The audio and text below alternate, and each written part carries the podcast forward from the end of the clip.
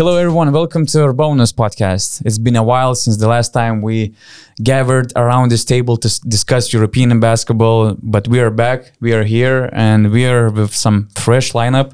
Rytis Vysniauskas, my friend, my co-host, is here finally because people were uh, waiting uh, for you for so long. And we also have Augustas Šuliauskas, our video breakdowns guy, who also more frequently will join us uh, on the podcast uh, throughout the season because we're starting the new season, although it's uh, only the beginning of August, but basketball season is getting started because we will have plenty of national team basketball, including Eurobasket 20 and 22. Today, we will dedicate this podcast for the EuroLeague free agency, uh, mostly to cover the biggest signings, the biggest moves, and biggest intrigues of the summer. So, a lot of basketball to discuss, and I'm just happy to finally have these conversations with you guys. Welcome to the show. Welcome.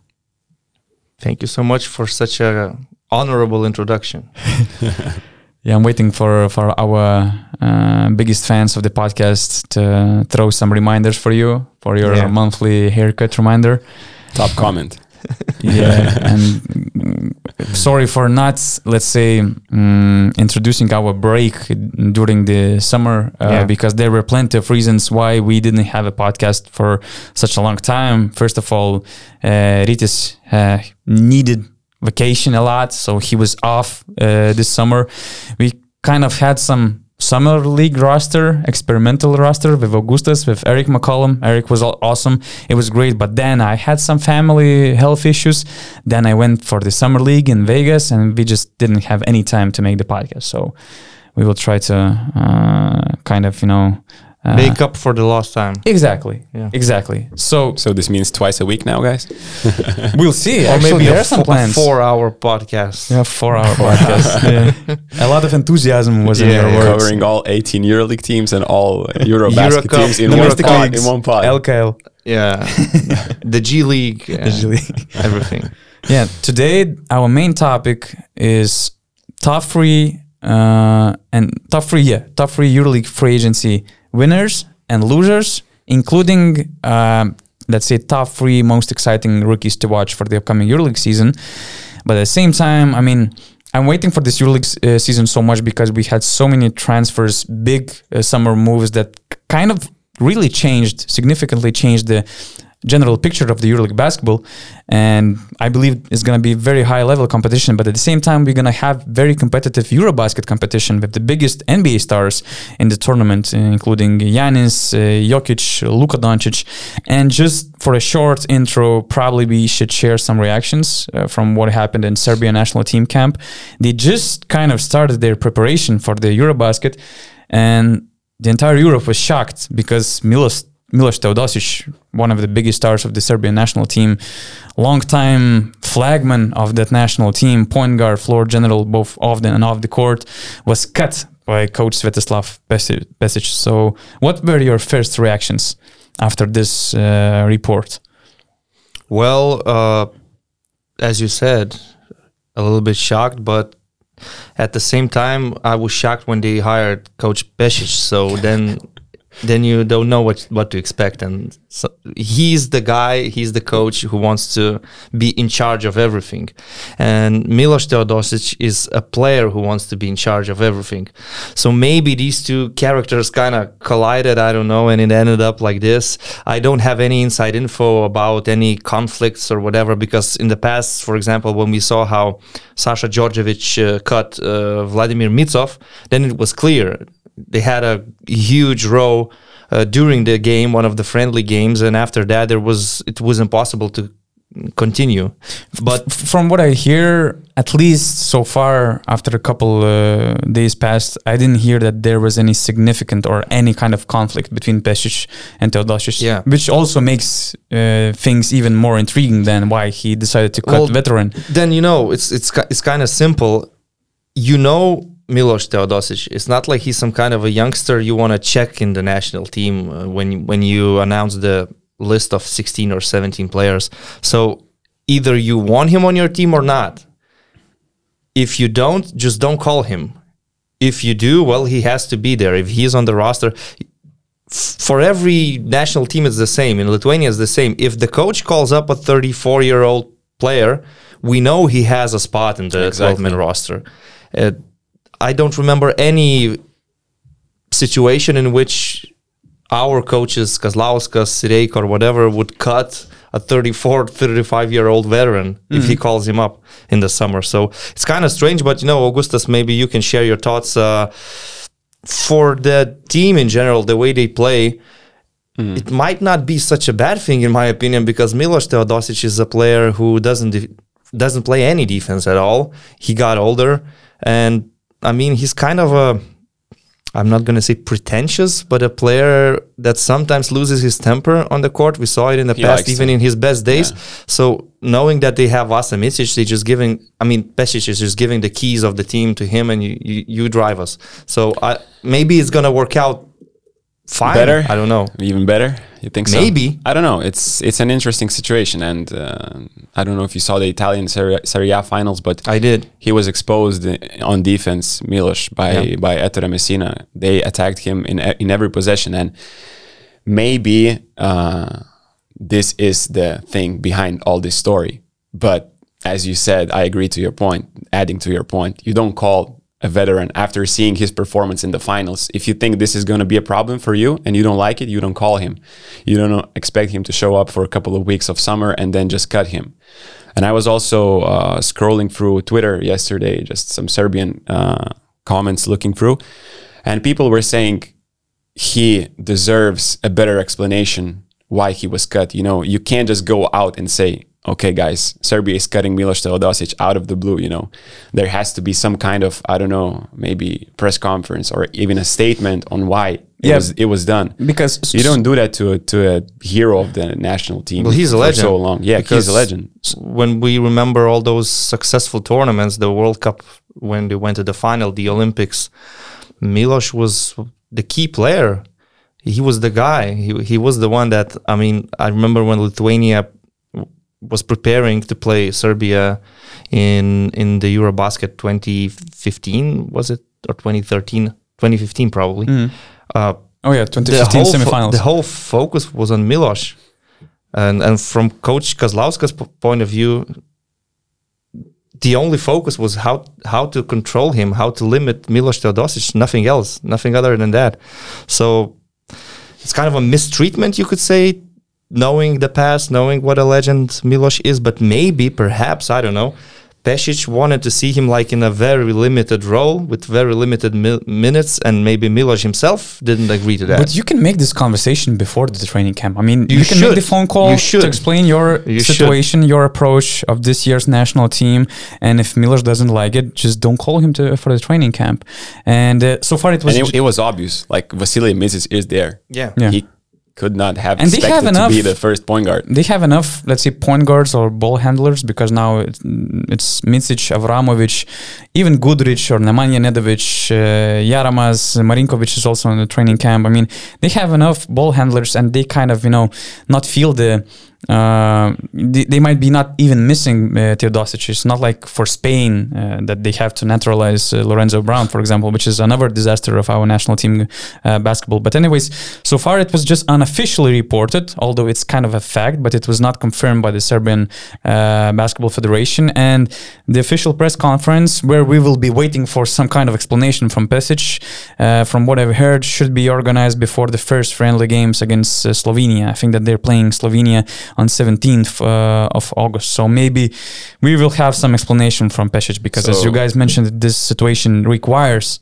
Uh, some respectful uh, explanation. Almost 10 days of waiting before. It's crazy. Yeah. Too much time for speculations. I mean, they should do it right now. They should do know- a press release, uh, release right now. Basketball wise, if Bogdan Bogdanovic was there, I would say there's absolutely no problem to play without Milos Teodosic. I mean, agree.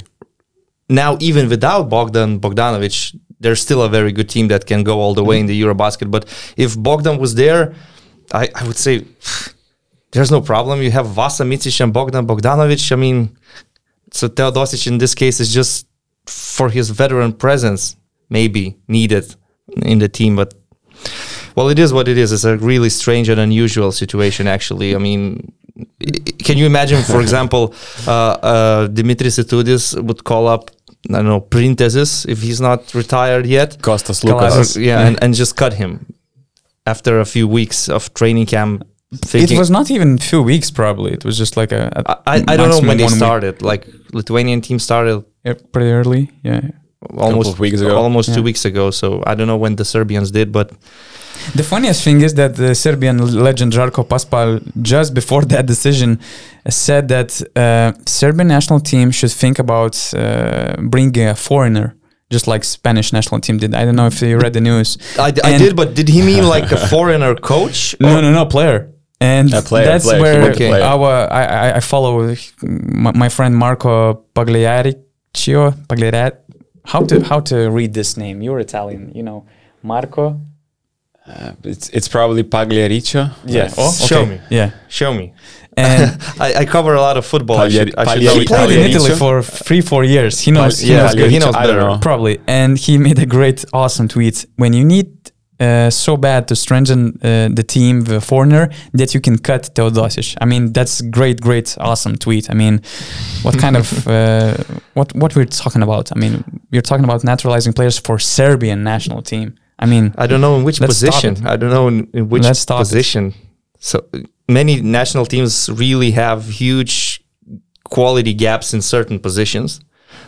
But Serbia, they're stacked.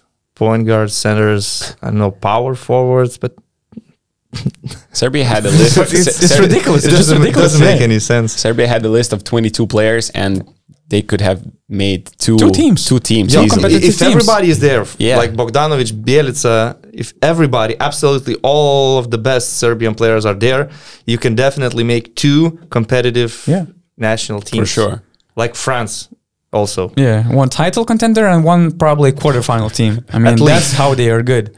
Yeah. and they need to naturalize players just like Spanish national team did. I mean, I, I would really like to meet that guy who introduced this rule to FIBA, you know, allowing to naturalize players. And I just have this hope that maybe it was created for cases like Ignas Brazdeikis, uh, for example, or just for some uh, players with roots of the national teams they're joining. Maybe they were grow up in, in America, but their parent parents, for example, they were from that country. Maybe it was created for that thing. But I would like to meet that guy and to talk about the way this naturalization process, you know, evolved in a very tragic way regarding national team. I don't know. basketball. I'm not that skeptical actually. Uh, I mean, I know my my opinion on this is is really unpopular, but I don't have any problems with that. Honestly, um, I, I'm a, I'm an ultra liberal guy, and if if an American person wants to accept a Spanish passport, Spanish nationality, and he he he's sacrificing his American passport for this for this cause. I don't have any problems with that. If it's it's okay for the Spanish Basketball Federation, if it's okay for the Spanish government, and he wants to play for the national team, I don't have a problem with that, honestly. But it's just me. It's just my take. But I, I know that usually people wouldn't accept this because Lorenzo Dontes Brown doesn't have anything anything in common with with uh, with with Spain. Like some players, That's like biggest Nick, issue, we yeah. heard now about Nick Weiler-Babb, for example, but his grandparents are German, so it's it's At least it's, there it's is kind some of connection. different. Or when guys like Mirotic get Spanish passports, he's been in Spain in in Madrid system like Ibaka, since he he was a teenager, so it's different. But it's a gray zone. but I just don't have a problem, Uh-huh. honestly. I just don't like the general idea that we're making just basketball manager from the national team. Uh, Yeah, but- basketball. I'm a I mean- football fan, right? Oh yeah, These that's a different world. In yeah. football, I mean, I can give you an example. For example, there is a player, Emeric Laporte, a very good world class defender.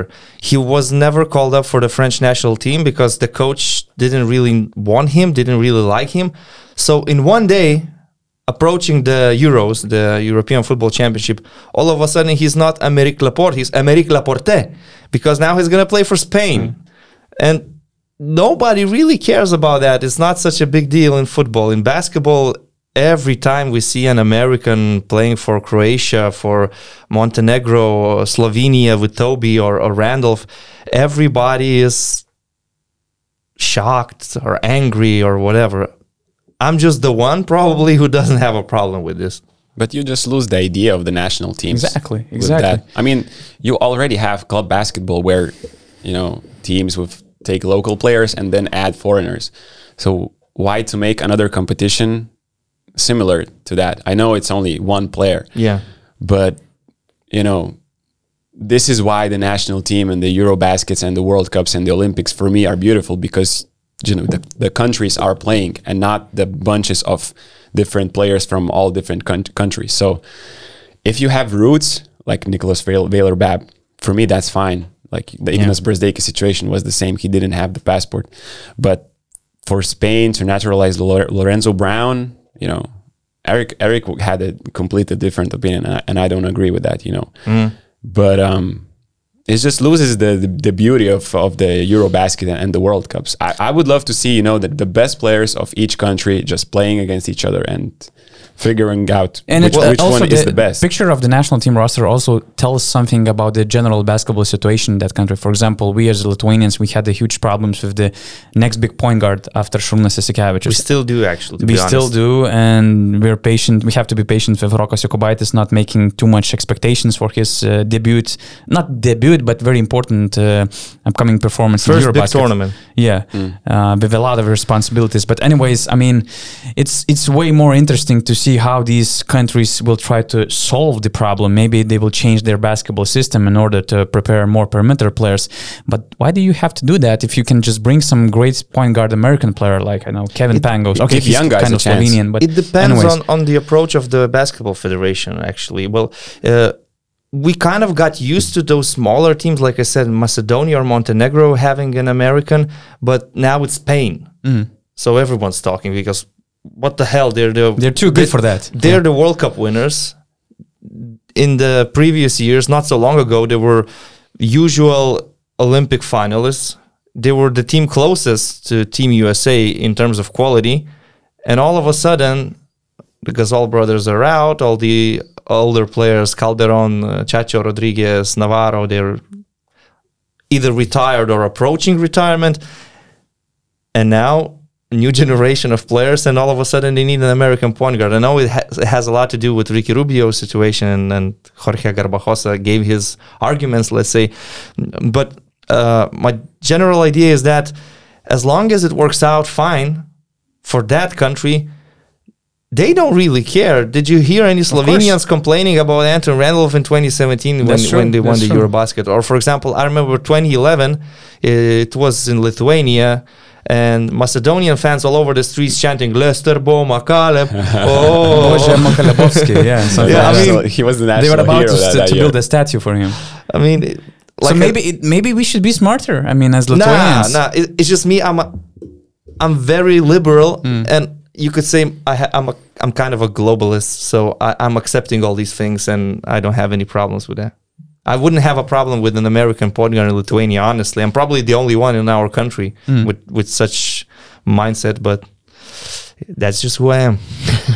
So that's supposed to be a podcast about the EuroLeague basketball. So yeah, it we was a got great, into great this. introduction. Let's say heated debate. yeah, just let let us give give us some time to talk about basketball. hot, and that's how it takes, goes. you know. Yeah. Anyway, let's let's start the EuroLeague conversation. It, it- it will be normal probably uh, in this time of the year because uh, probably we have some topics mixing up, like uh, considering EuroBasket and also some EuroLeague movement. Of course, there's not much movement uh, in the EuroLeague uh, left, but still we might have some interesting topics. So uh, let's begin. Uh, let's begin with top three EuroLeague uh, summer market uh, winners one by one.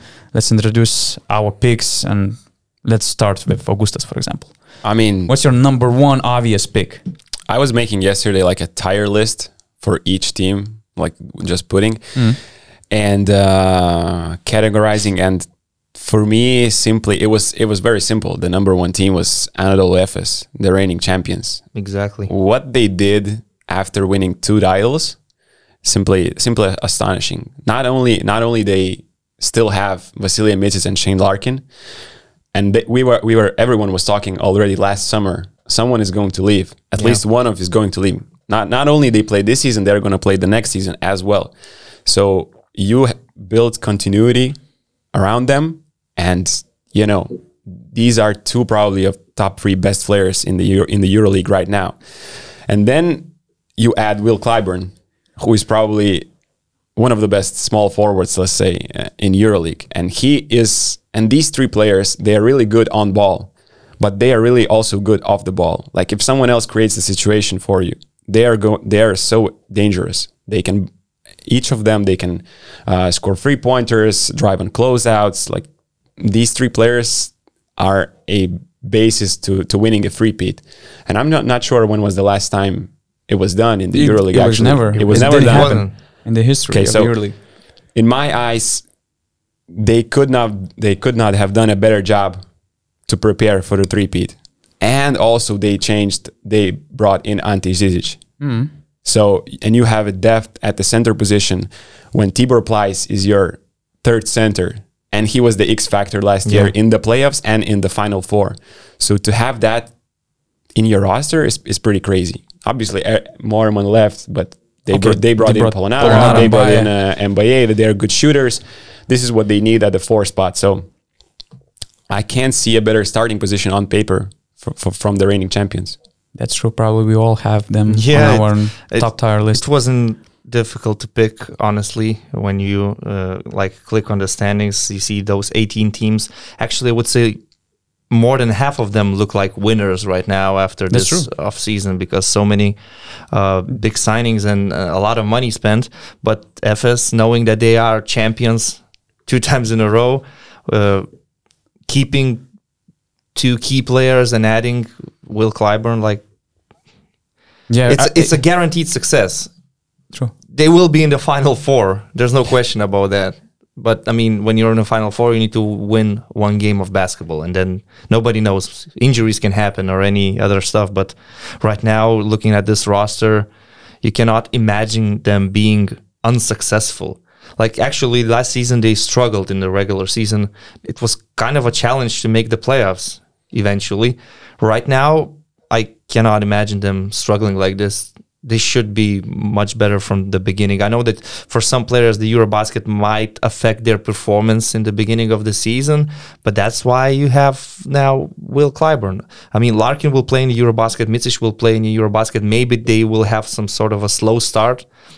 Okay, so Clyburn could be the dominant player for the first four or five game weeks. And they have new faces, uh, f- more fresh players. They're deeper. They they will have players like Žižić, Polonara, Mbaye, others. Um, to show something, you know, to prove something. So maybe they will, with that motivation, they will try to carry them in the beginning of the season. And What an upgrade is Žižić. Uh, uh, you're signing him as a replacement for Petrushev, who was a very young center who didn't even play, and now you're signing a proven EuroLeague center who was he, actually probably one of the best centers playing back to the basket and right now. for for Yeah. me, he was the best candidate for the second uh, EuroLeague team So, uh, award. Wow. What a luxury to have Tibor Pleiss as a third option. Yeah, what a luxury to crazy. have all these players on the roster because Micic remained on a very luxurious uh, luxury contract or something close to 3.5 million. Larkin, he remained on the same conditions. He signed a new extension, which is also over 3 million euros. Uh, Clyburn came something more than 2 million euros and i'm not even talking about these guys like ante Žižić. i mean a lot of money uh, were spent but regarding the money uh, it felt like that even Efes were kind of preparing for a rebuild, or it felt like it was a sense of last dance in the EuroLeague Final Four. We weren't sure if Larkin was leaving. He had hopes for the NBA. He kept this NBA exit clause, and also there were rumors since February probably about Real Madrid. So Fenerbahce were kind of after Shane Larkin. I mean, it was not. We were not sure if he's staying. We kind. We were kind of. Uh, we felt it, it was kind of obvious that Micic was about to go to the NBA, uh, and probably even them they were surprised that everybody uh, stayed. And regarding to Micic, at the same time, it's kind of you know a blessing for the EuroLeague to have back-to-back Finals MVP in the tournament again, mm, trying to orchestrate his team for the historical three-peat performance, three-peat performance. But at the same time, it tells so much about the gap between NBA and EuroLeague basketball that back-to-back finalist MVP, probably top three EuroLeague player uh, currently, being at his peak is only 27, uh, I think, or 28. Uh, and he's he kind of wants to go to the NBA. He said that he was he felt ready to go there. He doesn't want huge maximum contract in NBA. he was okay to have, let's say, a few million dollars per year, but we couldn't find an, any NBA team who was ready to give him to give him some, let's say, solid role, six, seven, eight million uh, dollars uh, per year, and nobody take took risks. know? Wasn't it a contract situation? Like the rights of that. That's the- true, and OKC didn't want just to, To trade, trade him, him, for yeah. some uh, for peanuts. Let's say it also uh, was part of that why Micic stayed, but at the same time there was not uh, an aggressive uh, buyer for Micic from other NBA teams, and it kind of makes me sad, you know, that we're talking about the huge, huge EuroLeague player, and probably the same happened with Bodiroga or Diamantidis, and the gap is so huge between the two leagues that it's just NBA teams don't want to take any risks, even if we're talking about the best EuroLeague player at the moment. teams had so much success with European players recently.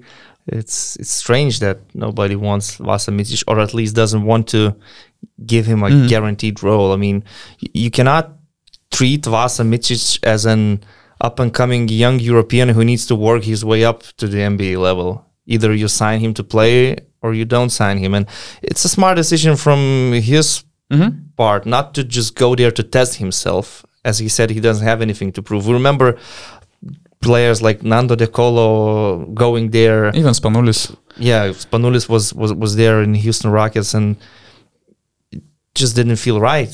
Like when you see Vas- Vasilis Spanoulis playing without the ball in his hands and just being a, a corner free specialist, that's that's not who he is. The So- same was with Sharas because I think that the, oh, Sharas also left for the NBA in his peak after his Maccabi years. yeah. And Maybe just- Vasa doesn't Yeah. want to go that path. If, if he goes to an NBA team, he needs to go to a team which will trust him, where he can play and, and be happy.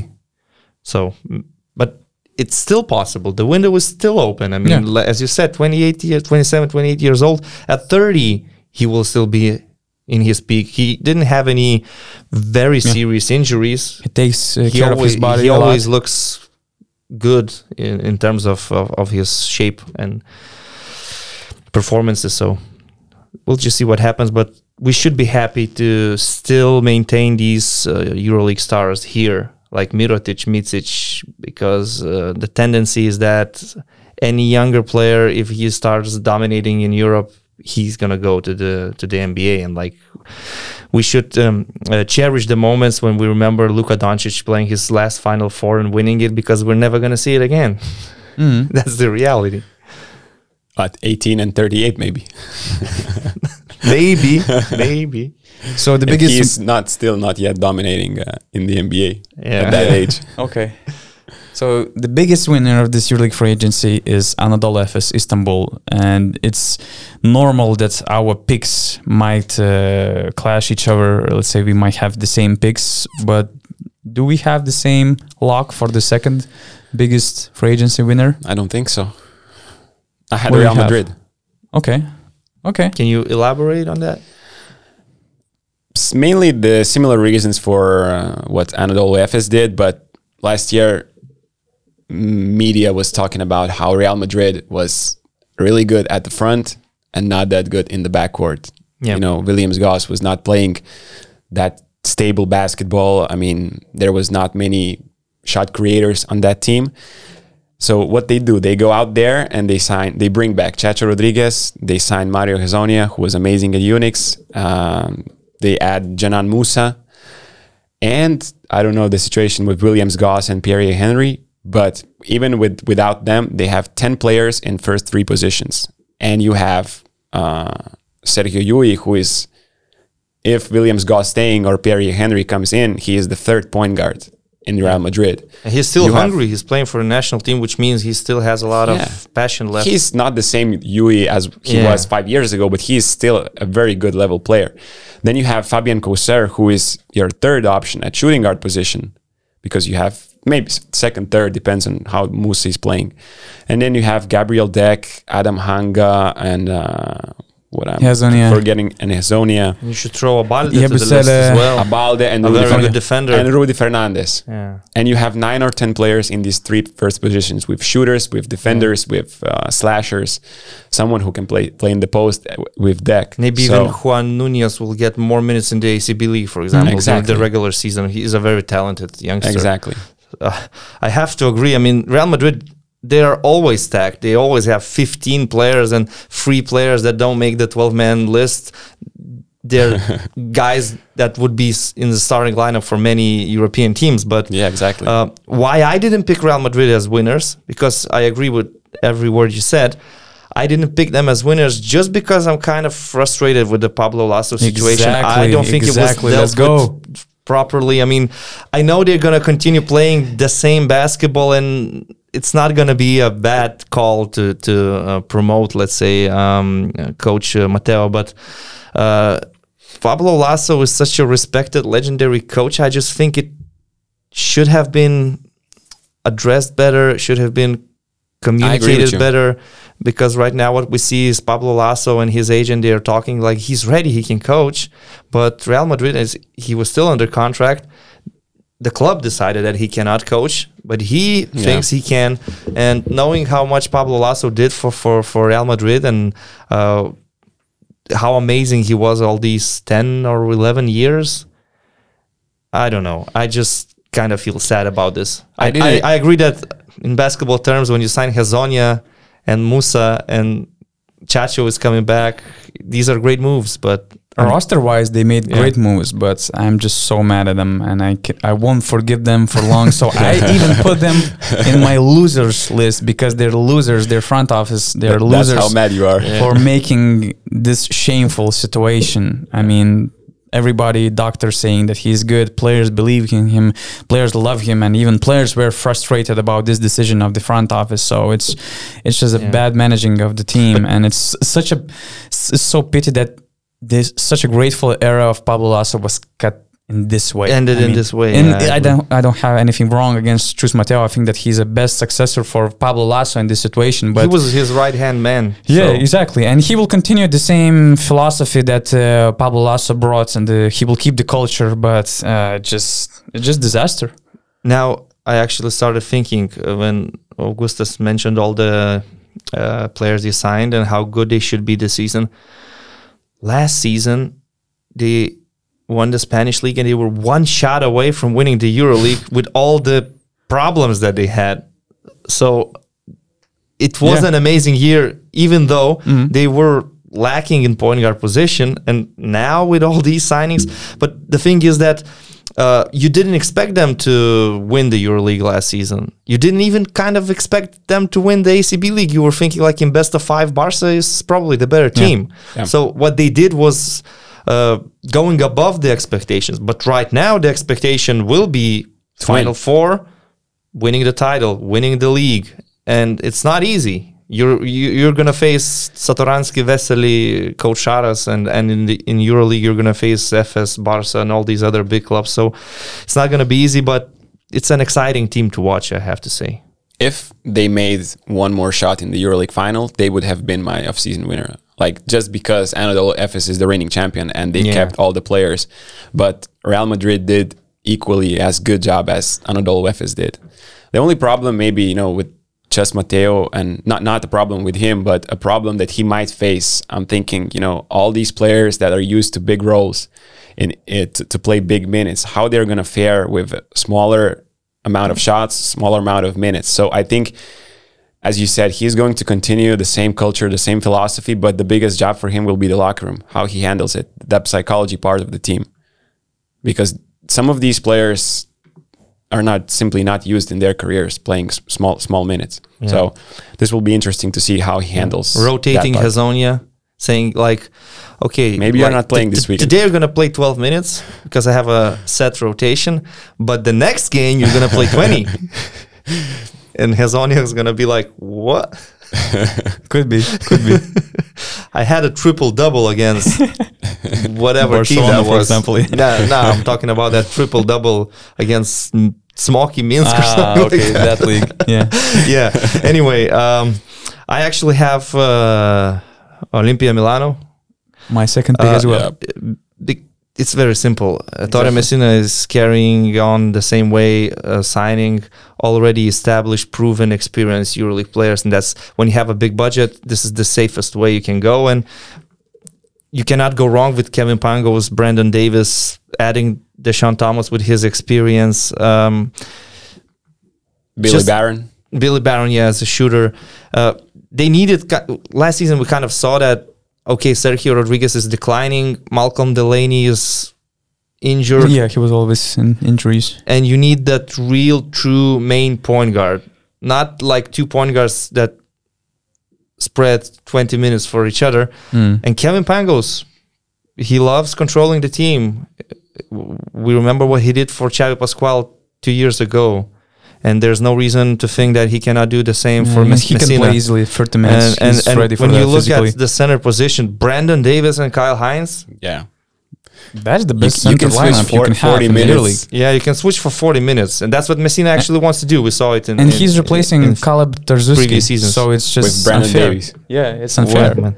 And Deshaun Thomas, I actually like Deshaun Thomas. I think he's kind of an underrated player um, because uh, Nicolo Melli, he's great. His basketball IQ is great. But last season, I was kind of thinking that he's not delivering as we expected. We thought Yeah. that his comeback from the NBA is going to be bigger. And now we have two great options for the stretch four position. You can go with Melli, you can go with Deshaun Thomas. You can actually There's play. You can actually play big lineups in switch all defense where Thomas is the small forward, Mm. and you also have Shavon Shields. So, I mean, They're complete. they have the money to spend on these players, but not every club with money makes wise decisions. And ever since Ettore Messina uh, came to Milan, the decisions they're making they they make sense. Finally, make sense because before Messina, with coaches like Pianigiani and others, it was a mess. Yeah. They they were signing big It- names with big stats, but It was like they were Tel, going Tel nowhere. Aviv Maccabi, you mean? Uh, A little bit, yeah, a little bit. So right now, Pangos Davies. I mean, And Davies will bring them a, an option that they didn't have in the two year in the years before because Playing Kyle Hines game? playing post. yeah. the mid range. Yeah. They didn't have that in the last couple of years. So I know it's still still gonna be Pangos heavy pick and roll offense with Naz Mitrou-Long also as the second point guard. He had an amazing season at at Brescia also, but Brandon Davies, I think he needed um, a change of scenery, let's say like that, and I think he is gonna be dominant as he was before, and he's bringing another option to their offense. Yeah. And Billy Baron, he's not just a shooter, he's a facilitator. So that's a, another good thing. If you play with Pangos and Billy Baron, and, and Pangos is struggling against a very tough defense, Billy Baron can take some load off, off his shoulders. So uh, Devon Hall is still there. Devon Hall had a good first season in Milan. They replaced some players that didn't really work out, like, Like Troy, Daniels, for example. didn't, Grant. didn't really Jerian Grant. believe in him Yeah. that much. and they replaced them with with good signings. And I didn't even mention like Naz Mitrou-Long. I saw some of his games in the Italian league. He's good. He's crazy good. Yeah. So, wow. He had a 38 game point game in the in the playoffs against uh, Sassari, I think. Yeah. And I really wanted to see the Brescia against uh, Olympia in the semifinal, but but they lost at the end. But he is super athletic, uh, Yeah. and finally he came to Europe after you know voyages in G, in G League. So and he's like fourth and fifth option in on Milan's backcourt. It's incredible. And just on top of that, what you mentioned, all these guys they can really shoot the ball very well uh, from the outside, and that was the problem they had the previous season. Although they had some great three point specialists, but I mean, adding Billy Baron, Deshaun Thomas, even Kevin Pangos, I mean, they're amazingly good shooting three pointer. And last year, Milan. Uh, they were only 17th in true shooting percentage, 13th in three point shooting percentage, and general overall offensive rating was only 15 in the EuroLeague. So they will for sure uh, improve in this area, and that what were they missing in some crucial games in the EuroLeague at least. So they're good. They're gonna be really good. Um, by the way, one important uh, thing which also tells something about the uh, EuroLeague free agency and the EuroLeague market that Kevin Pangos actually barely played last year. He played 24 games in the NBA, but he didn't get any consistent minutes. He played uh, some minutes, some more solid minutes, just because some Cavaliers guards had uh, injury problems. He even played two games in in the G League. But the thing is that he kind of missed the entire last season because he signed with CSKA in kind of February and didn't play since then. He returns to Europe and he kind of signs the same amount of uh, contract that he had on the table last year. I think that all, it also tells something about the problem with point guards in the EuroLeague. And actually, Kevin Pangos, he's returning and missing one year of basketball. He's still the best available point guard uh, you can sign in the EuroLeague. That, that it's it's also crazy, and I hope that with many new point guard signings, we will have some new fresh faces, new new stars in the EuroLeague because point guard market is already a big issue uh, for for a lot of teams, not only for one season. It's it's, it's an ongoing issue for many teams anyway, the third option, the third selection, probably will be very interesting because probably there are more uh, teams into cons- in consideration yeah, making uh, my, this my top, top three. three is gone. oh yeah, yeah. But- There, there are more teams you can choose from, definitely. But uh, well, you know me, I, I have to carry on with with Mike James bandwagon. Okay, yeah, of course. Uh, and and Monaco. There's a reason why we have this Monaco and usage uh, jersey here in the studio. and maybe Monaco's roster is not complete yet because last season, out of nowhere, they made signings in in September. So Maybe they will bring Nick Calathes, for example. He still wasn't Nobody, announced nobody in knows. Fenerbahce, But, yeah. but what they've done so far, uh, they signed Elie Okobo, a very promising, exciting young French player who beat them in the French league finals. But it was a strange situation that during the series he already knew that he's going to Monaco, maybe which is why he kind of trembled and missed uh, a clutch free throw. I don't know. A lot- Uh, a he lot- missed a a lot lot of them. a a lot of them in the yeah, overtime actually, as well. yeah. Actually, a lot of them. But uh, his uh, EuroLeague season, especially the first part of the season, just showed what a what a dangerous what what a problem he is for the other teams. Uh, left-handed shooting guard, and now he's gonna play with. Mike James and Jordan Lloyd. So it's not like the other team's gonna focus on Okobo. You're gonna see him like the second or third option, which will be a lot easier for him than to play in Asvel. Okay, with Chris Jones, but the other guys are not that great. So Jordan Lloyd, Elie Okobo, Mike James, there's so much talent here. You can talk about chemistry issues or whatever, but you cannot question the talent. And they signed John Brown.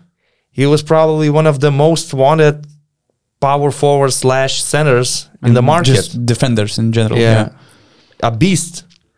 And Adrien Moerman. you need some good French players since you're playing in the French league. So you brought a a champion, a power forward who has a strong body. He he was shooting from free like 40% last season.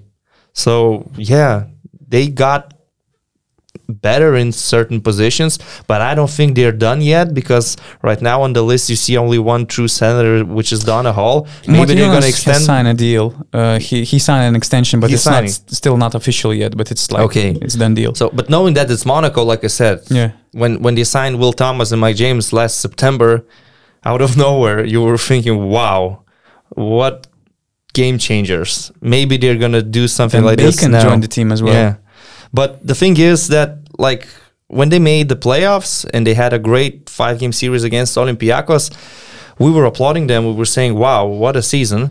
Right now, we're kind of expecting them to make the playoffs. Mm. It's not like Yeah. taking the seventh or eighth seed is gonna be something huge. You're expecting a team with Mike James, Jordan Lloyd, Delio Kobo, John Brown, Donta Hall to be in the top eight, and the competition is is crazy. When you add Virtus Bologna, when you add actually Partizan, the, the way they're building the team, and and Valencia and all the other clubs that actually got better from last season. So it's gonna be hard, but I'm excited to see what they can do. Yeah, I had few options for the third spot of my top three. Um, prior to signing Wade Baldwin, I had Maccabi, let's say, on, on this list, but they signed Wade Baldwin, and now it's getting unpredictable with that team. And I have few options, and I don't have a clear favorite for that position. I was thinking about uh, Barcelona, for example. At first, I didn't like the idea of swapping uh, Vesely with uh, Brandon Davies because in general I like Brandon Davies more as a more versatile center who is also younger, who is uh, fresher, who doesn't have uh, such a injury history. Uh, and I think that mm, you know it's kind of bad that Barcelona couldn't keep him, but at the same time, the addition of Brandon Davies we saw last season he wasn't good. He wasn't good as he was in his first season with Šarūnas Jasikevičius. So he just looked tired. From He wasn't Sharon. himself. himself. He looked yeah. tired. yeah, that's true. Uh, He so needed to change the environment. so Vesely is coming in his place, and what was interesting about Vesely that Fenerbahce also wanted to, to to keep him, but from what I heard, that as soon as Satoransky declared that he wants to return to Europe and prioritized Barcelona, and it it was getting kind of obvious that he's uh, getting back to Barca. Even Fenerbahce people kind of felt that there's no chance to keep Jan Vesely, and although they probably uh, made a better offer financially. Uh, he was just looking for some other things, and they're super close. Uh, I mean, Vesely and Satoransky, they're super close off the court. They're very good friends. They both love Czech Republic uh, national team. They're very important part of this, let's say, best era of Czech Republic basketball uh, they're having right now uh, because these two guys made this national team very competitive again, and they feel each other very well on on the court. And on top of that, uh, I, I mean, talking about Satoransky, I think that he's a little bit better option than Nick Calathes because he's younger.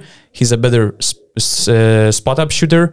Maybe he's a mm, better finisher uh, with the contact, and we will will give some more tools offensively.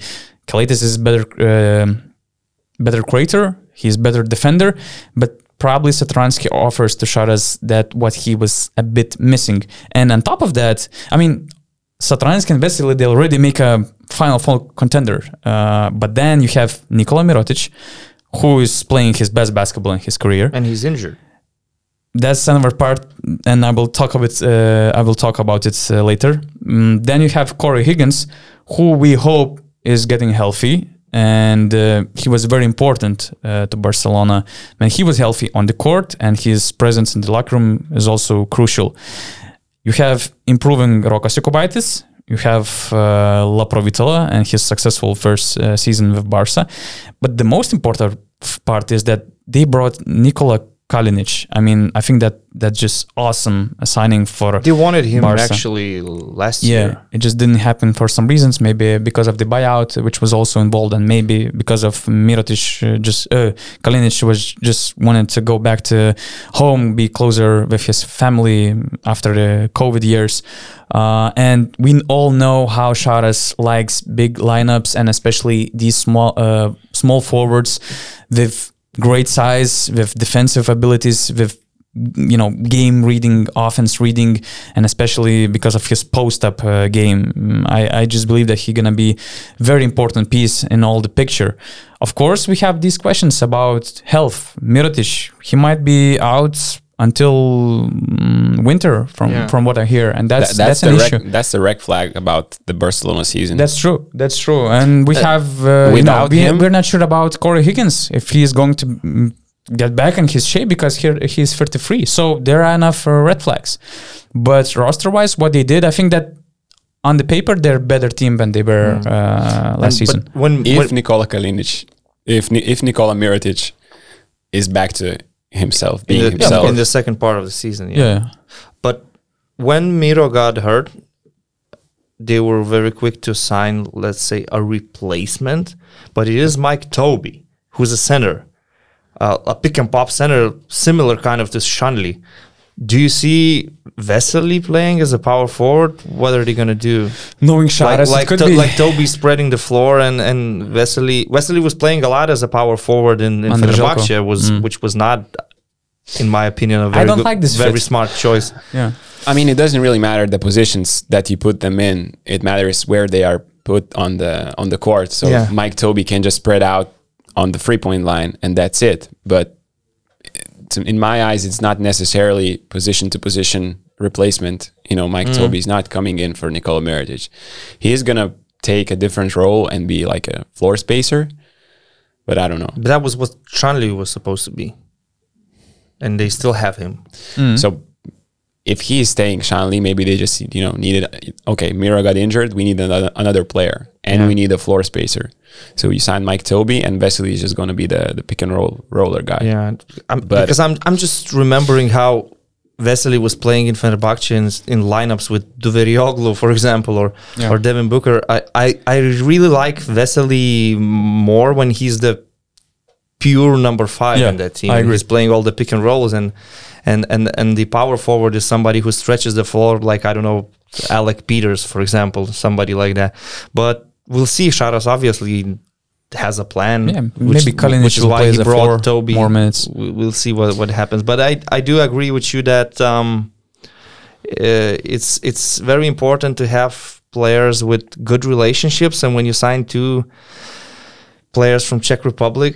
And Uh, key players from key positions. Yeah, let's and, and they're good friends. They're key positions. You have the you have your pick and roll set. Yeah. Let, let, us put it this way. And Satoransky, it's been a while since we saw him in Europe in Barcelona shirt, but we saw him in some FIBA tournaments, and he loves to lead the team.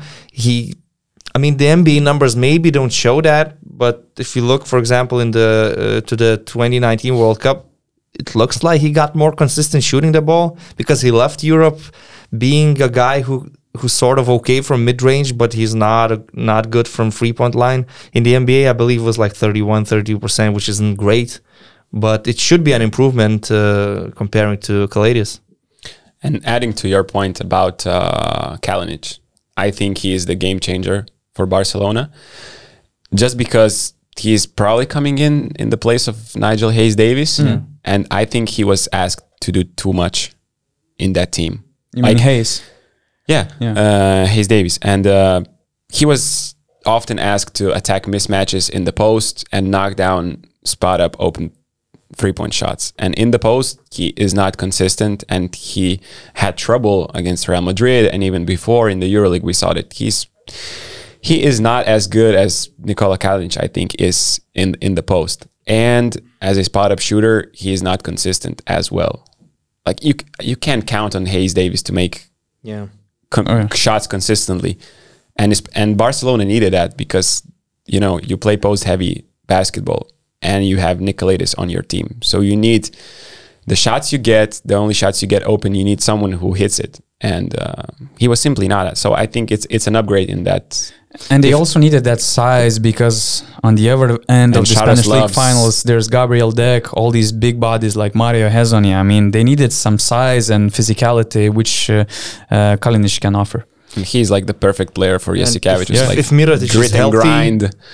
for type of guy. for for other teams it's a nightmare to play Mirotic and Kalinic who can both um, attack you in the post in, in various situations. I mean, I know that Kalinic is not going to be used like in Crvena Zvezda when he was doing everything, but he can create from the post, for example, uh, which we remember Sharas loves. Uh, Edgaras Ulanovas probably had his best games, best seasons Best uh, season. in in Sharas system. So, and I agree with Augustas that it just all depends on on Mirotic.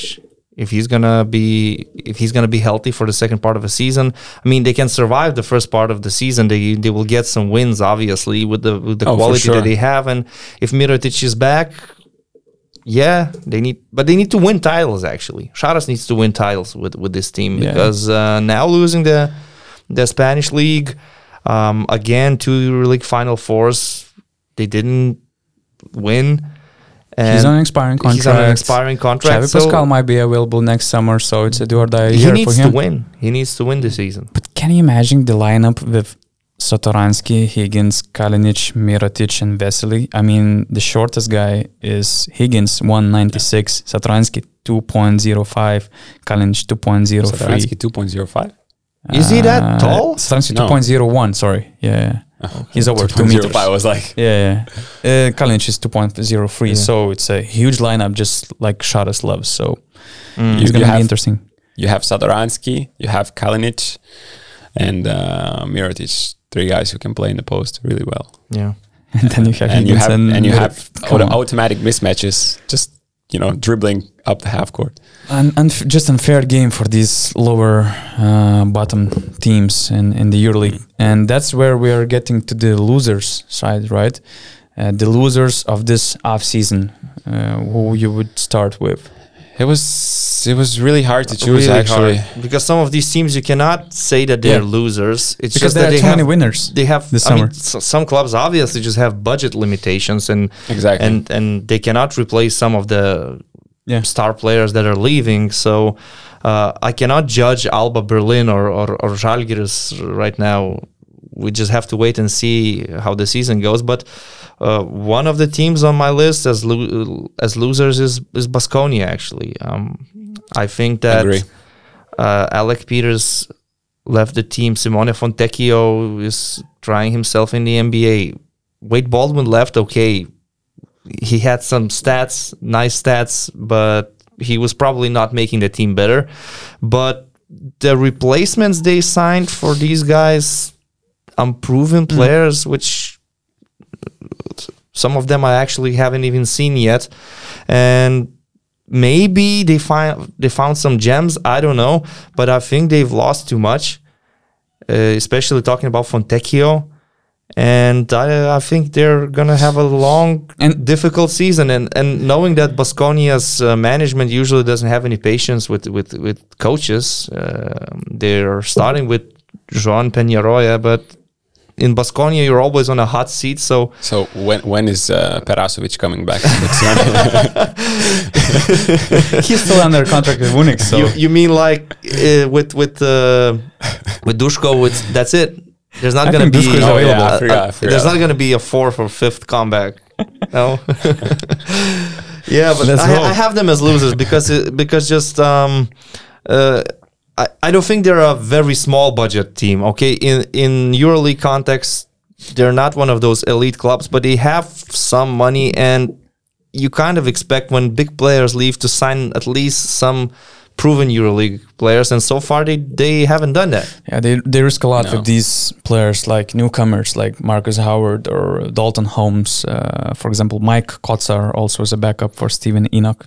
But you know, it's the team which was always known for finding some interesting players. I mean, yeah, that's, what I'm saying. Maybe they found some gems, Yeah. but they had great, great front office. you right know, now my, my overall impression is that this uh, off season they didn't get any better. yeah, and on, maybe, on the paper for sure. Maybe on they the got worse. sure. So yeah, if I'm not mistaken, Marcus Howard had a 27 point average at Marquette, Marcus Howard is and my. you know Denver is great at finding uh, point guards. He's on my top three rookies to watch list actually because he's he's an incredible player. okay, so if it works out very well with Marcus Howard, maybe he's next But- Mike James or Shane Larkin, but that's, Larkin that's type still of player. one name only. Yeah. I cannot say much about Mike Kotsar, for example. What can he bring to the table? Great hustle Um, center, but you know, Daulton Hommes, we'll see. But yeah, uh, maybe they're still going to sign somebody because I see that the roster is kind of thin. So uh, there's still some time left. Okay, so I already mentioned Real Madrid as my losers because of Pablo Lasso.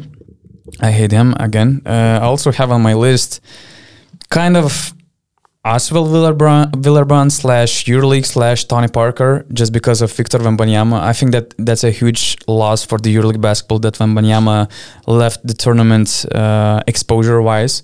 Because if you remember what kind of attention, what kind of hype Luka Doncic had in his last year before jumping to the NBA, I thought that Wembanyama was about to improve the next year I thought that he will have a bigger role, bigger minutes, bigger numbers, and you know, once again we will have this huge uh, attention from the other side of the ocean. But now Wembanyama left, he opted out of his contract, and I tried to dig in what what happened because it's unusual for number one uh, draft prospect and number one pick uh, going leaving not just a regular organization, leaving Tony Parker and his project because we all knew what kind of job, what good job Tony Parker is doing here in, in France.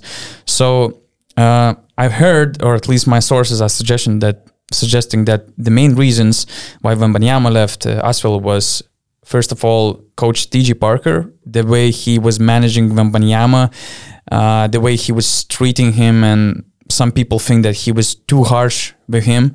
Some people think that maybe it was connected to his injury history that year because he had some injuries and that was the reason why he was sometimes in and out and he couldn't stay consistent for for longer stretches.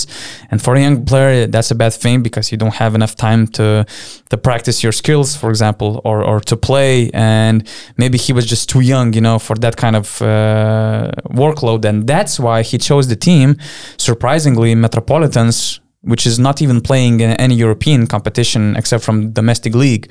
And talking about Metropolitans, it was a surprising move because everybody was talking about Paris basketball, Eurocup club with some ambitions, uh, with some nice project, nice vision, and it was kind of uh, everybody thought that he he was going uh, to end up here, but he chose Metropolitans, which had some significant financial issues, which had coach Vincent Collet, who was ready to resign from the club, and Metropolitans actually beyond the upcoming season.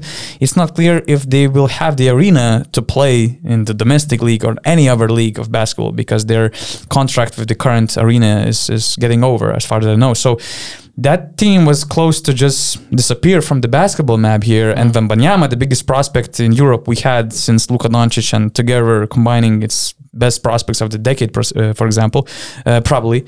Uh, now he's heading here, and the reason is simple. From what I hear, my sources said that Wembanyama is so good that he could just shut down for the next season. uh, He would still be the number one draft. Yeah, so pick. maybe that's the thing. He doesn't need to play too many games Exactly. and maybe get injured exactly. playing just He in can- regular minutes in he the French league. once per week Yeah. in French league with no expectations, with no travels around Europe with commercial flights. He has more. He will have more time to work with his skills to get ready Yeah. for the draft, to take care of his body, which is exceptional. So maybe that's smart because Exactly. what, are you going to do with Asvel? Are you going to win the EuroLeague? Yeah. No. No. He doesn't care about So- winning. I mean, he's too young to, you know, care Yeah. about winning yet. He's not okay. We have this great example of Luka Doncic.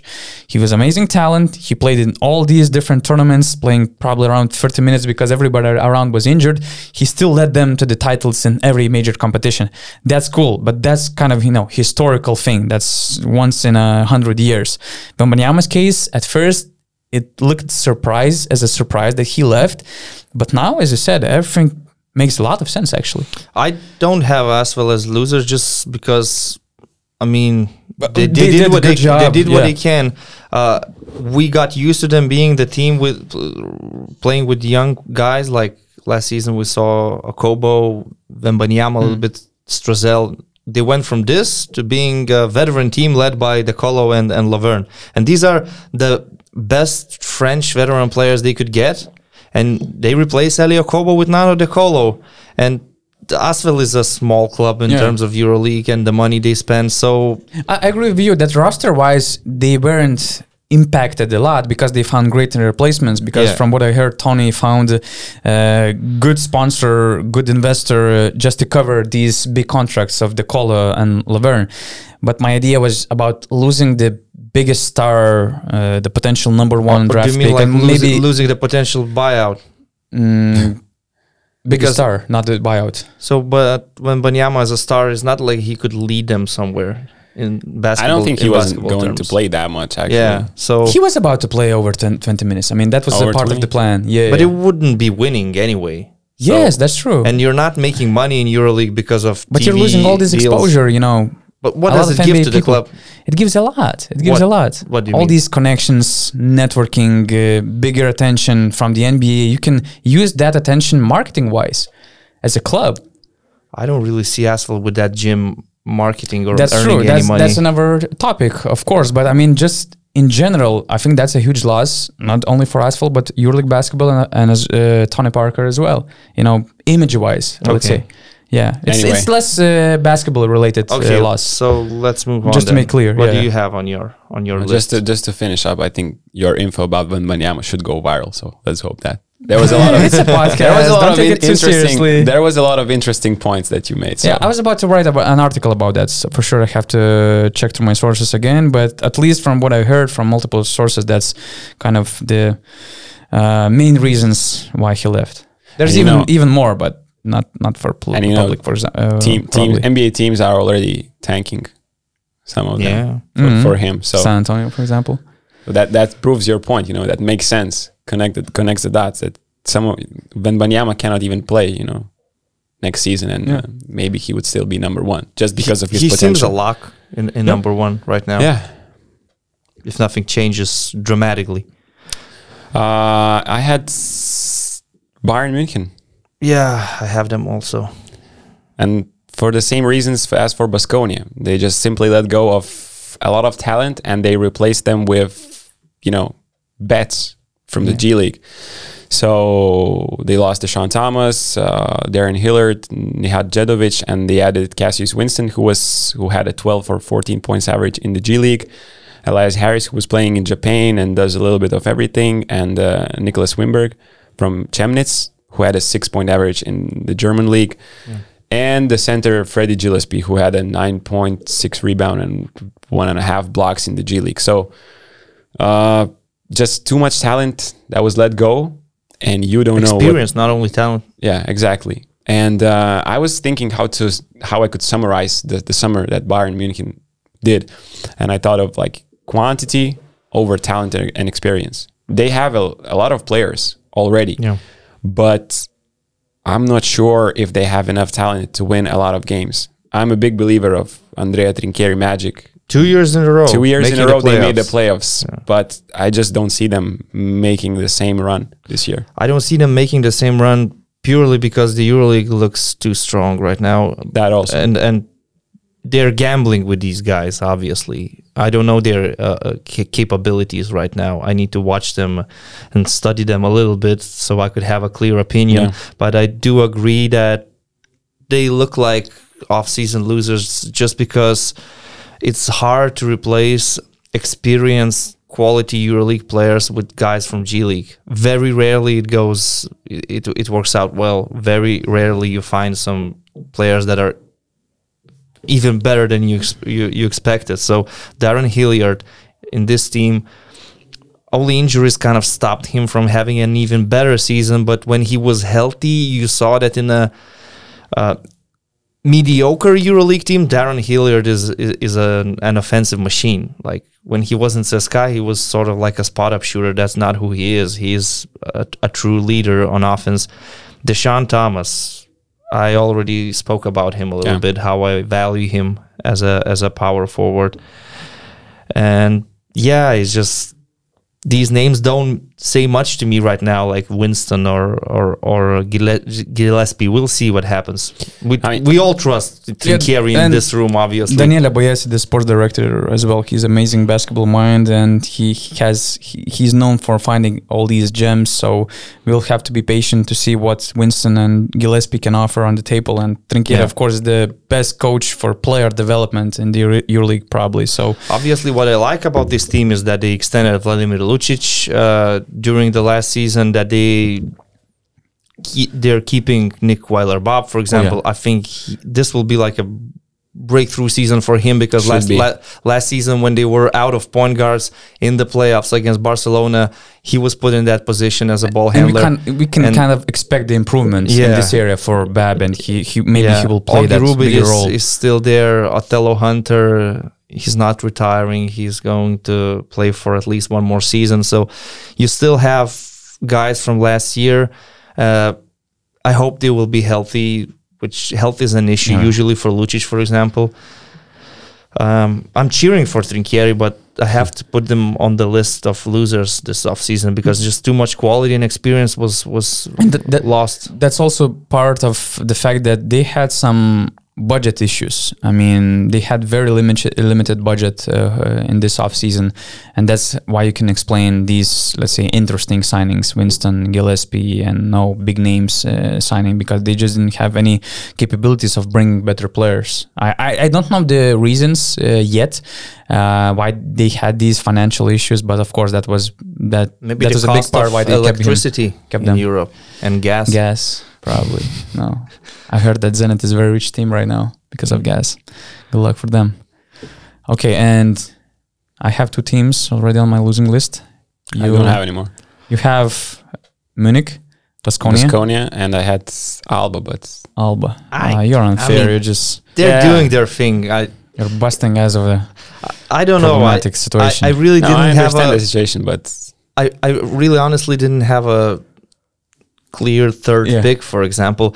But what I did pick, and I You're feeling bad I, about I, it, I I kind of feel wrong Yeah. about. I, I kind of feel wrong about saying this, but Maccabi. just go for it. Yeah. Maccabi. Because of Wade Baldwin? um, not just because of Wade Baldwin. It, it looks like they're playing basketball manager in real life. I'm not so sure about the head coach. And I wouldn't want to have Wade Baldwin next to Lorenzo Brown and Darren Hilliard. You go with Brown and Hilliard, that's enough. As a backup, you can sign somebody somebody else a more simple player, for example. Austin Hollins is also there as a shooting guard. But You know, I mean, Rytis, you had the basketball manager uh, comparison. I was like a couple of weeks ago talking with Donatas, and I just told him, you know, these games when you have uh, like our social media also does when you have let's they say you have 15 euros or 15 dollars. Yeah, you, you have, have the pay. list of You players. have to pay. So Maccabi was doing quite a good job before they, they had like four or three euros left, and they then went- they went just like, okay, let's take the best available player and not what fits our team. Yeah. I mean, Nebo, Poythress, for example, these are good signings for a modern Yeah. EuroLeague team. And it might be good. They All might these be a winning made team. a lot of sense. I mean, they might be a winning team with this roster, with this group of guys. But if I'm building a team in my dreams, if I'm a general manager, I would look for more balance. I want to think about how the player A fits with player B. And I just don't see Wade Baldwin fitting in with Lorenzo Brown, Darren Hilliard, Austin Hollins. Uh, Wade Baldwin wants to have the ball in his hands all the time. Lorenzo Brown last year had his best season so far when he was the guy running the show next to Mario Hezonja, but it was okay. Wade Baldwin, I mean, Wade Baldwin is a strange phenomenon mm. right now in Europe. He has the stats, he has the tools, but so far, only Andrea Trinchieri was the coach that somehow managed him. And Oded Kattash, I have nothing against the guy, but so far I don't have any reason to think that he's an elite European coach. So I, ha- I I'm mentioning Maccabi in this list, but at the same time I hope it, it it's gonna be a good season for them because I kind of like Tel Aviv and Maccabi, and I, I want to see them better than they are recently. And also Panathinaikos, I had this this big name on the list as well because they're also kind of playing the basketball manager game. Hmm. Pedolakis is playing basketball manager game. I mean, uh, the owner may, maybe because Could he be. decided to spend more money. Could be. Yeah. Any any reasons? Uh, I mean, about Panathinaikos? Would you like Well, to elaborate? More or less the same reasons. Uh, bad fit on the court. These players taken separately, they they they seem fine, Uh-huh. but on the same roster, it looks kind of random. Paris Lee with Andrew Andrews, Grigonis, Wolters also on the same positions. Okay, the Kalaitzakis brothers. Also, I think the the centers they're like playing with Papagiannis and Gudaitis. If I have Papagiannis, I would like my doesn't make any uh, other center to be some someone like. Uh, Of course, Hassan it's up to Martin, the coach, example. but for me, I just I would love I would like to have way different player than Papagiannis. Derek Williams. Well, I like Derek Williams, but uh, he seems to be changing teams every year, and and Fenerbahce was not great for him. Valencia was okay. Maccabi last season. Now he's going to Panathinaikos. Uh, It's strange, huh? They're Just- gonna- just tell tells you maybe something maybe, behind the lines. maybe I don't know, but I like I said, I like him really. Uh, they're gonna be better than last season, obviously, because you cannot go any worse. But uh, if you have more money, doesn't mean that you have to like spend it irrationally. We'll see. We'll see what happens. I have I, I try to be creative because as we all agree that this EuroLeague got stronger. Most of the teams improved their budgets and sign some very quality players, and even the bottom teams they improved as well. For example, Žalgiris, although their roster seems looks weak, but compared to the last year, it was hard to be worse than that. But still, they improved the roster. Alba Berlin, okay, didn't make any significant changes, but at the same time, there is continuity. Uh, coach Israel Gonzalez starting his second uh, head coaching year. Some, let's say, younger players, for example, Jalen Smith, he's going to to be better, and you might expect some improvement in in, in their team. So it was hard to find clear loser so i went with some creative uh, scenario just like with Wembanyama, uh, actually because it was not related to us well uh, as a basketball team.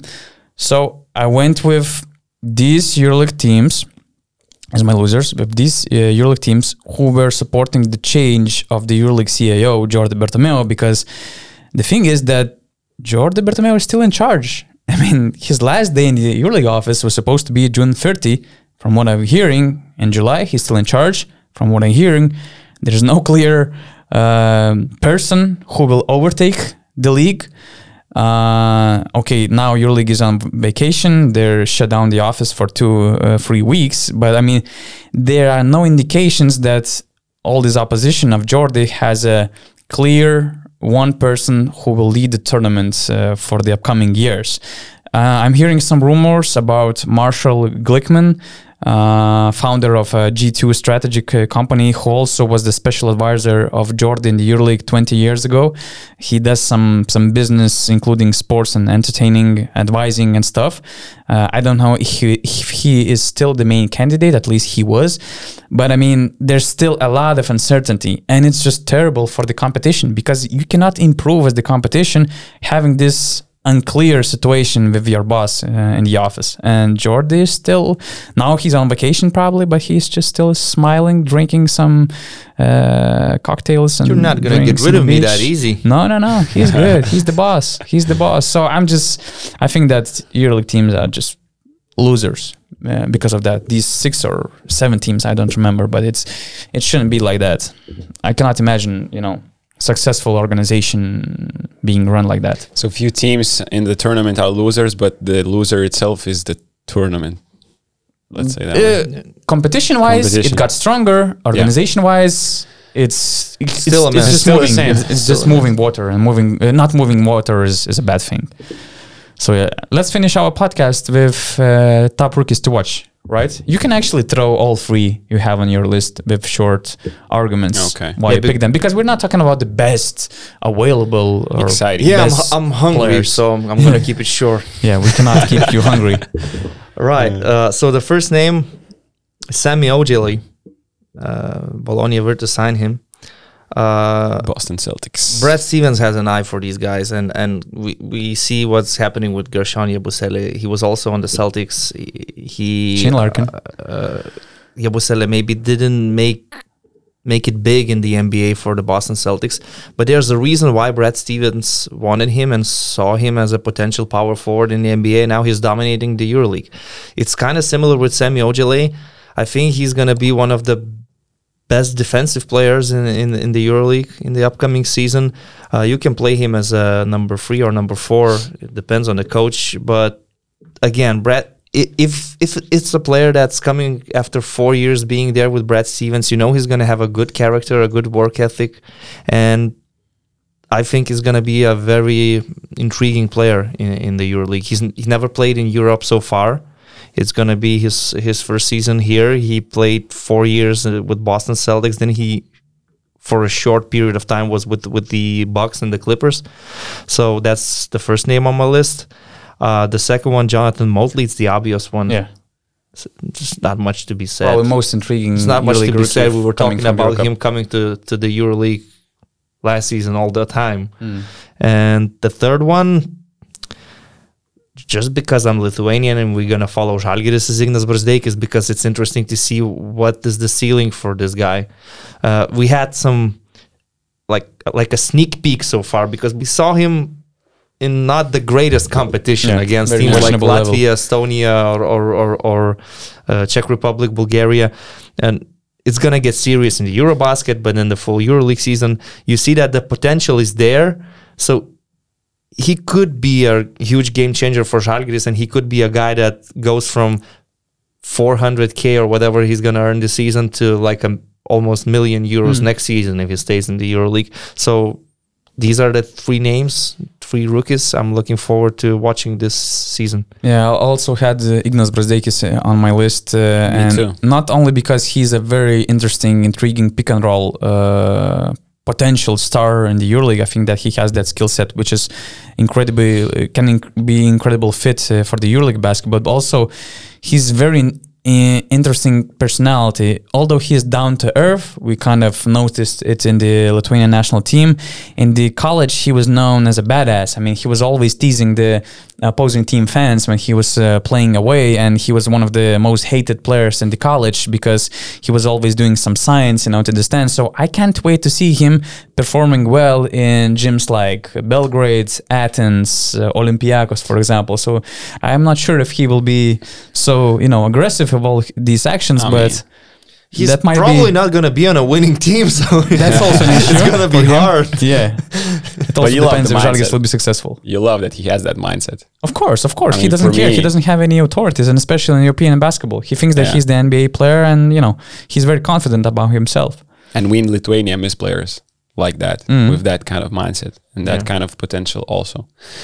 Uh, I had two names, Brazdeikis, Motley, and Mitrou-Long, but we already talked about it a Ah. little bit. And the last name is just Carson Edwards from Fenerbahce. Uh huh. Why? G Another League- Celtics guy. Yeah, but he was playing there, not Barely playing. Barely, playing, playing. yeah. Just ba- basically because there was Kyrie, there were Kemba Walker there, Marcus Smart. He couldn't get playing time. Uh, but he is a guy who was G League scoring champion last year. I think he is a gamble with Fenerbahce because he is a great offensive player. He is a great shooter. He can knock down three pointers from seven, eight, nine meters with ease off the dribble. But uh, I'm not sure how he's going to fit in Europe, in the EuroLeague. Uh, he wasn't. I I'm preparing an article about him, so I watched a lot of his games and clips. He wasn't really playing defense. Um, he was basically he was he wasn't a creator. He was playing for himself. But if this man gets hot, you can expect 30, 40 points. You know, he had a 46 point performance, I think, last year in the G League with 17 of 25 shooting. Another game with 14 from 19 from the field. He's so good off the dribble that he can. There can be games this season where he's averaging, uh, where he has 20, 25 points in short periods of time. So I'm looking forward to watching this guy. Marcus Howard is the same type of player that Baskonia Yes. brought as the main point guard. He's very young, for, uh, 23. He played two years for Denver, uh, also for their G League team. Pure scorer, very soft touch, uh, can be very successful in Europe because of his scoring skills. He had consecutive 40 plus points games in college, including Yeah. 51 point performance. Had a couple of uh, 20 plus point games in the NBA, and when Jamal Murray got injured, Denver was very happy how, how Howard contributed because he got bigger role in that uh, rotation. But of course, he must focus more on his defense, on involving his teammates, and you know he might be exposed in EuroLeague because of his defense if he won't get serious and won't put more effort on that side of the end. But at the same time, as we mentioned, Baskonia brought to Europe, at least not to Europe, to EuroLeague, all these scorers like Mike James, Shane Larkin, for example, Pierria Henry's another example uh, of great. I will never forget Darius Adams. Yeah, Darius Adams, another crazy. It's a shame guard. he went to China so Yeah. He- he's always tweeting about returning to Europe and EuroLeague, but he's never come come back actually. So I hope that this will be the year. where- Maybe it's too late, could be, could be. but I remember him. So it will be interesting to watch uh, this kid, Marcus Howard. And the last name on my list, adding uh, Ignas Brazdeikis as well, is Parker Jackson Cartwright. He's 27. He's the newcomer of Asvel Villeurbanne. And he is listed, at least on Wikipedia and some other uh, basketball databases. Databases, he's listed as uh, 180 centimeters player. But the thing is that he looks way smaller. You can obviously notice it watching his highlights. Other uh, websites list him as him as 176, but to be fair, probably that's with shoes, and he could be like 173, 174. And Earl Boykins. I don't remember shorter guy in the EuroLeague in, in years than this kid. So it's gonna be interesting just to see. I'm just curious to see if he can be any successful because it's so interesting that two years ago he was still playing British Basketball League. Uh, no, it was yeah, it was season 1920. Uh, two years ago in 2021, he was playing in second France division. Last year, he was playing in Germany and had made some difficult time for Bayern Munich in the playoffs. I think so Amazing season. Yeah. great scorer very it's it's just a pleasure to watch this kid playing and you know he's just like that random created player on NBA live just too small too short but making all these things creating opportunities 99 and scoring overall points. on offense. yeah exactly exactly so a lot of interesting rookies uh, gonna be here we're not sure about their level but we'll see maybe we'll have some new stars in the EuroLeague basketball guys it was a great time Yeah. Time I enjoyed it really much. flew. I was happy to have you here again. At least not happy to have you here again, but to happy uh, happy to be to have this new lineup uh, here under around one table. So as I said, mm, we're not uh, cutting Eric McCollum. He probably will join us during the EuroLeague season. At least he committed for another season on URBONUS podcast. But that will be a little bit different type of uh, podcast with him. But Was of it course, a player option? it was kind of mutual option, more of a player option, but I also had some And impact on that uh, extension. So yeah, he should be are- here as well. Of course, Rytis will be here. Augustas, we will see him here more often, and we're just glad to be back. We're waiting for your feedback on our YouTube channel, basketnews.com. You can also find us on Spotify and all the main audio platforms. Pleasure to hear from you guys. See you soon.